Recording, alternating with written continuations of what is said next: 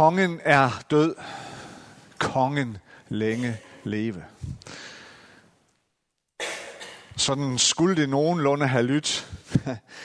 Det lød ikke helt sådan sidste søndag øh, fra balkongen på Christiansborg Slotsplads, fordi kongen eller dronningen jo øh, heldigvis ikke er død. Hun er stadigvæk hos os. Hun har bare valgt at gå på, lidt usædvanligt øh, for den profession, valgt at gå på pension. Men ellers så, det udtryk, som udråbes i sådan en monarki som vores, beskriver jo den her, hvordan det her med, med liv og død er vævet ind i hinanden. Og vi har en prædikenserie her i januar måned, som beskriver, eller som, hvor vi lige prøver at gå ind i det her skæringsfelt mellem det gamle og det nye. Og prædikenserien kalder vi for ny vin. Og det tager vi selvfølgelig udgangspunkt i det her sådan lidt kryptiske ord, som Jesus siger til os. At vi kan ikke hælde en ny vin på en gammel vinsæk. For den unge vins kraft og kraftfulde udvikling og den aldrende vinsæks styrke, øh, de to ting er ikke nødvendigvis sådan helt øh, kompatibelt. Det betyder ikke, at vi hverken kan undvære, vi kan ikke undvære hverken det nye eller det gamle. Men det betyder, at vi skal overveje, hvordan vi bruger begge dele. Og det betyder, at vi har brug for at reflektere over, hvad det betyder at være i sådan et, et skæringsfelt mellem noget gammelt og noget nyt.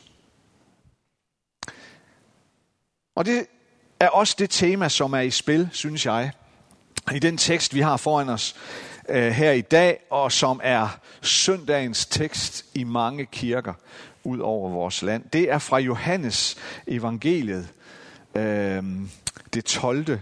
kapitel. Og der står sådan her. Men Jesus svarede dem, Timen er kommet, da menneskesønnen skal herliggøres. Sandelig, sandelig, siger jeg jer, hvis hvedekornet ikke falder i jorden og dør, bliver det kun det ene korn.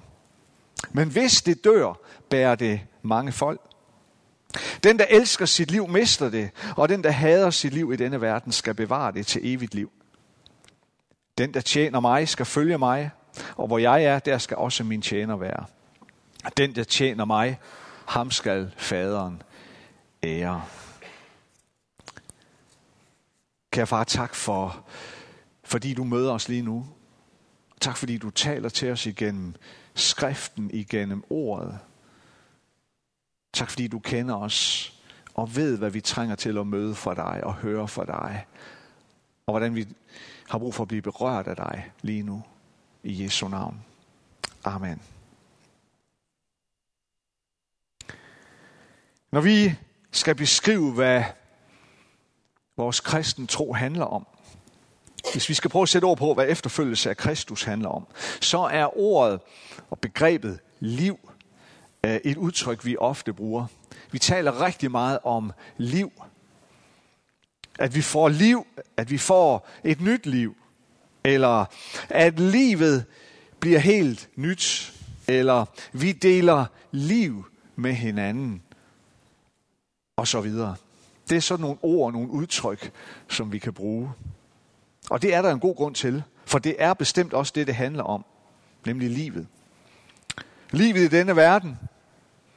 Livet sammen med Gud, sammen med Jesus, og livet sammen med øh, fællesskabet, livet i menigheden og livet i verden. Der er rigtig meget, der handler om liv. Men vi må så bare ikke glemme, at det rent faktisk også handler om død. Der kan ikke blive et liv, hvis der ikke også er en død.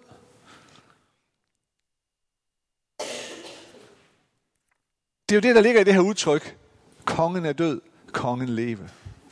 Hvis det nu var gået helt efter bogen, og Margrethe havde været mere rask og rørig, så ville det være det, der var blevet udråbt fra balkongen. At den ene stød må til for, at den anden kunne, det anden regerings embede kunne få liv. Hele begrebet sammen med Kristus, det starter jo med en død. En død på korset, hvor Kristus offrede sit liv for os. Hvor Kristus gik i døden. Hvorfor gjorde han det? Jo, for at vi kunne få liv. Og i teksten her fra Johannes 12, så sætter Jesus en stor streg under, at livet det kan ikke beskrives uden døden. At livet i og med Kristus, det går af en vej, som skal forbi en død. Og Jesus han forklarer det ved, at han bruger et billede, eller et eksempel fra naturen. Det gjorde Jesus jo ofte. Han taler om et, et lille bitte korn, et hvedekorn, som bliver lagt i jorden. Og det bliver lagt i jorden for at gennemgå en proces. En proces, som skal få hvedekorn til at spire og gro. På et tidspunkt, så kommer den her lille spire op over jordens overflade. Og den vokser sig større og større og stærkere. Den modnes, den styrkes, for så til sidst at blive høstet. Og for så igen at, at blive til, til, til korn, til mad, som andre kan leve af. Men det starter med, at det bliver lagt i jorden. Og dernede under jorden, der sker noget forunderligt. Vedekornet dør. For derefter at begynde at spire. Så forudsætningen for, at vedekornet kan få liv og give liv, det er, at det først må dø. Vi kender sådan en, en lignende proces med, med andre ting i naturen. Kartofler, for eksempel. Vi kan der øh, i foråret, så kan vi tage en, en læggekartoffel, som det hedder. Vi kunne kalde det for moderkartoflen. Den, den lægger vi ned i jorden. Og så går der noget tid.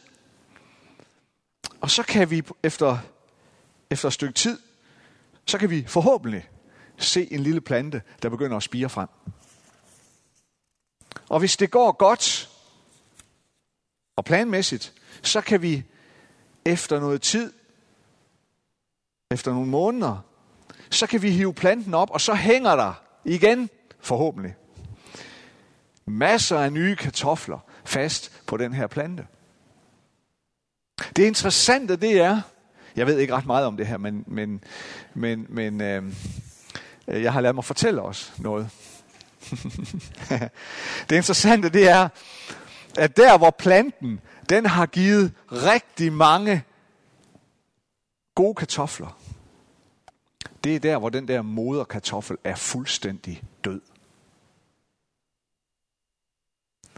Der, hvor den her oprindelige læggekartoffel, moderkartoflen, der hvor den er helt udsmattet, øh, øh, øh, helt, eller helt indskrunken, øh, helt færdig.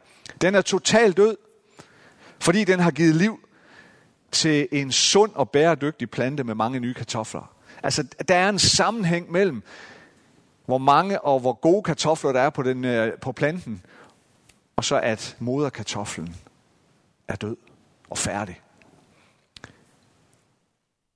Der hvor moderkartoflen ikke er rigtig død, der er der heller ikke rigtig ret mange kartofler. Og dem der er, de, øh, de er nogle små knallinger. Så Jesus han pointerer, hvordan det er i naturen, at forudsætningen for liv er død. Hvad er konteksten for det, Jesus siger her? Hvad er sammenhæng? Hvad er det, der er gået forud? Jo, der er sket det, at Jesus, hvis vi, hvis vi har læst versene lige inden, at Jesus er reddet ind i Jerusalem på ryggen af et æsel. Og det gør han en uges tid før sin korsfæstelse og død.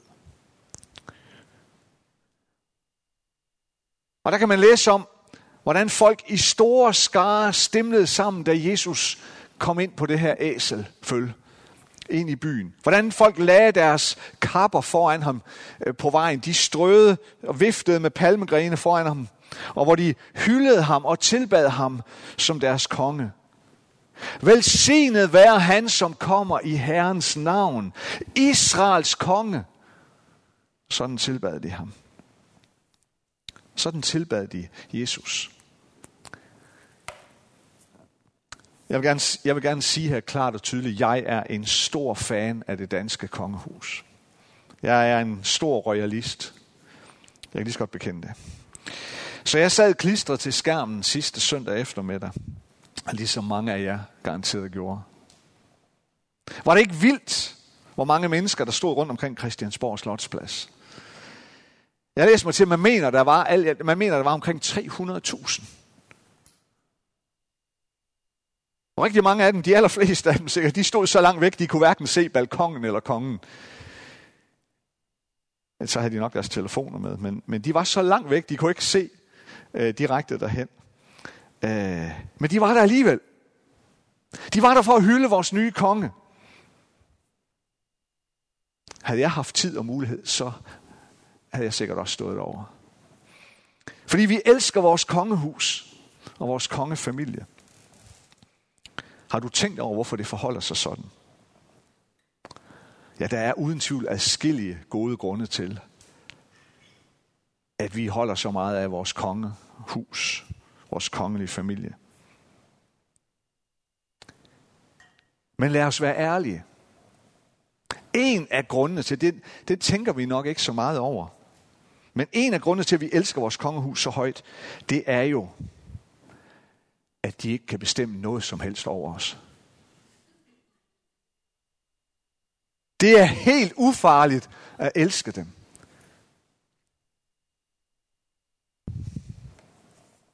Prøv at tænke dig, prøv at, tænke, prøv at forestille dig bare for kort øjeblik, prøv at forestille dig det her scenarium. At hvis vores nye konge, efter at Mette Frederiksen havde udråbt ham til konge, og han så holdt sin tale, prøv at forestille jer der, at han i sin tale sagde, nu er jeg jeres nye konge. Jeg vil, at I nu skal underkaste jer mig. Jeg vil, at I skal følge mig i alt, hvad jeg siger, og alt, hvad jeg beder jer om. Hvad vil der så ske? Ja, det vil sætte gang i en alvorlig proces. Men øh, det første, der vil ske, det var, at folk ville få meget travlt med at komme hjem. Og Christiansborg Slotsplads og alle de omkringliggende gader, de vil meget hurtigt blive tømt for mennesker, er jeg overbevist om. Men på en måde, så var det jo det, der skete i Jerusalem den her, skal vi kalde det palmesøndag, for 2000 år siden. Folket hyldede og tilbad Jesus som deres konge. Men få øjeblikke senere, der står Jesus og siger til dem, som, som blev hos ham, efter at den største skare var gået hjem. Få øjeblikke efter, at de lige havde hyldet og tilbedt ham, så står Jesus og siger til dem, der opsøgte ham bagefter. Prøv at høre her. I hylder mig som jeres konge. Nu skal jeg fortælle jer, hvad det betyder. I tror, I ved, hvad jeg er for en konge. Nu skal jeg fortælle jer, hvilken konge jeg er. Jeg er for det første en konge, som ligesom vedekornet må lægges i jorden for at dø. For at I kan få liv. Men der er mere endnu. Hvis I vil følge efter mig, hvis jeg virkelig er jeres konge, så må I forstå, at I også er som vedekornet, der må lægges i jorden for at dø. For at mit liv skal kunne vokse i jer, så må jeg blive herre i jeres liv. Det vil sige, at jeres egen trang til at ville være konge i jeres eget liv, den må dø. For den, der elsker sit liv, skal miste det, siger Jesus. Den, som hader sit eget liv, skal bevare det til evigt liv. Og ikke hade i den her forstand med som, åh, jeg hader mit liv. Det er ikke sådan, det, det er det her med, at trangen til, at jeg vil være konge i mit eget liv, må dø. Og det er jo nok noget af årsagen til, at mange af de mennesker, mange af de samme mennesker, gætter jeg på, som lige havde hyldet Jesus som konge, da han red ind i Jerusalem, det var dem, der mindre end en uge senere stod på paladspladsen og råbte, korsfest ham, korsfest ham. Sådan en konge vil vi ikke have. For vi må være ærlige og sige, at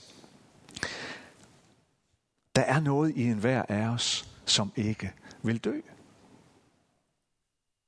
Eller som i hvert fald vil kæmpe imod til det sidste. Paulus han kalder det for kødet, eller det gamle menneske, kalder han det også. Og det er det i vores liv. Det kan være forskellige områder i vores liv. Det kan være nogle værdier, vi har, eller det kan være holdninger, meninger, handlinger, valg, og beslutninger, ressourcer osv. Hvor vi ikke har lyst til, at Jesus skal være konge i vores liv, men hvor vi selv vil være det. Det er de områder, som jeg ikke vil, skal dø. Det er de områder, som jeg vil holde i live under min egen regering, under mit eget kongedømme.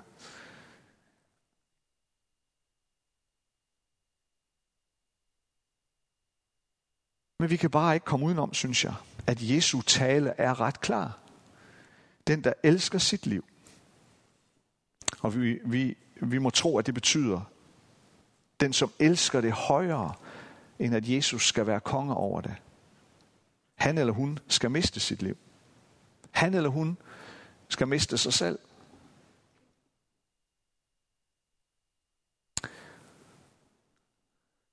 Vi har så lige fået en ny konge i vores land. Kong Frederik den 10. er jeg overbevist om bliver en super god konge. Men det er ikke ham, vi skal følge efter med vores liv. Det er ikke ham, som vi skal være villige til at lægge vores liv ned for.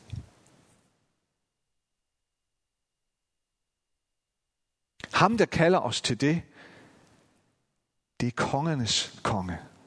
Det er ham, der aldrig abdicerer. Han er den eneste, der kan give os det liv, som vi virkelig og dybest set længes efter. Men det er ikke et hvilket som helst liv.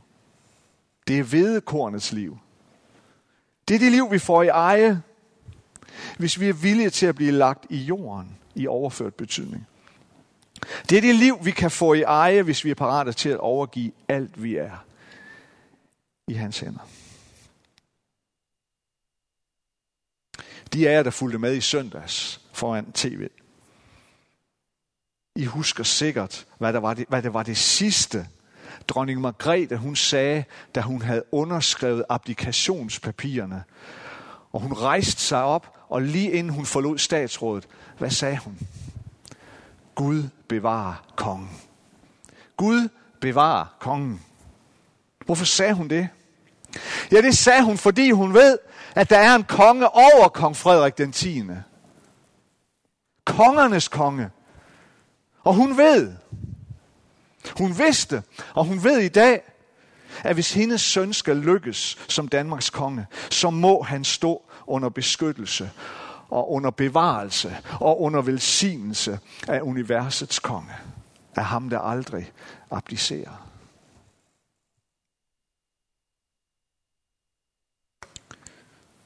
Du og jeg, vi der er her, os alle sammen, vi er kaldet af Gud til at leve vedekornets liv. Et liv i efterfølgelse af Kristus.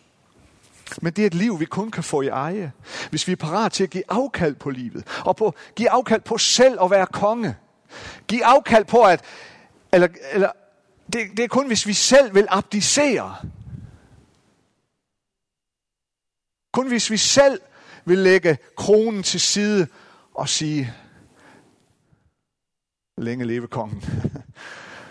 Ham, der aldrig abdicerer. Du ved selv, hvilke områder i dit liv, der måske ikke er overgivet til kongen. Jeg ved det i mit liv. Du kender de områder i dit liv, hvor du krampagtigt holder fast. Du kender de områder i dit liv, hvor du krampagtigt holder fast, fordi du ikke ønsker, at kongernes konge skal regere over det. Lige så vel som jeg ved det i mit liv.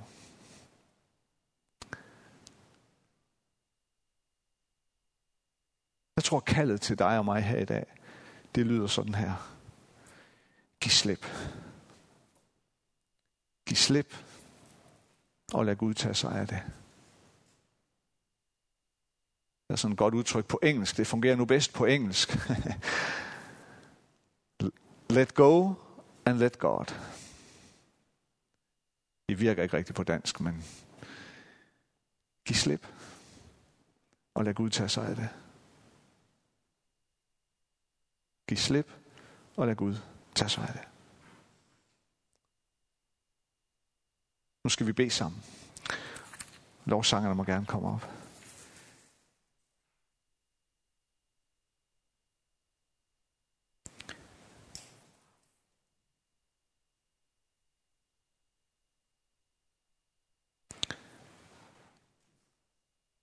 Og lad os først sidde nogle øjeblikke i stillhed.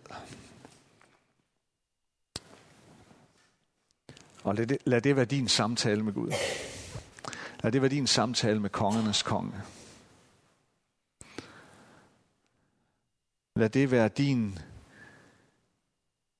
dialog med Gud, hvor du lige kan reflektere lidt over og snakke lidt med Gud om mulighederne for din egen abdikation, så kongernes konge kan komme til.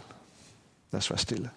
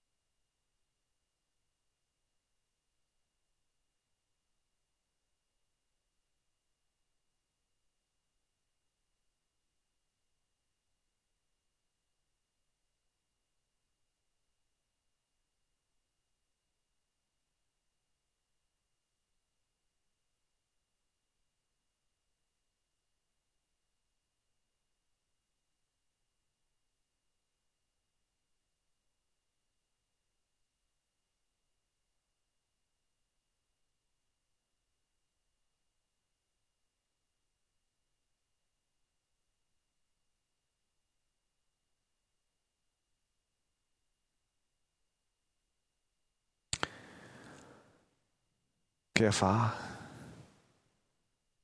tak fordi du har været med i vores tanker og vores refleksioner lige nu.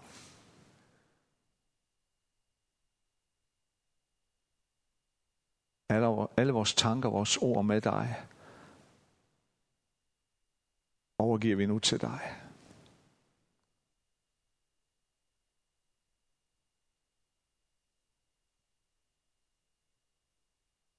Hjælp os i vores skrøbelighed og sårbarhed, vores svaghed,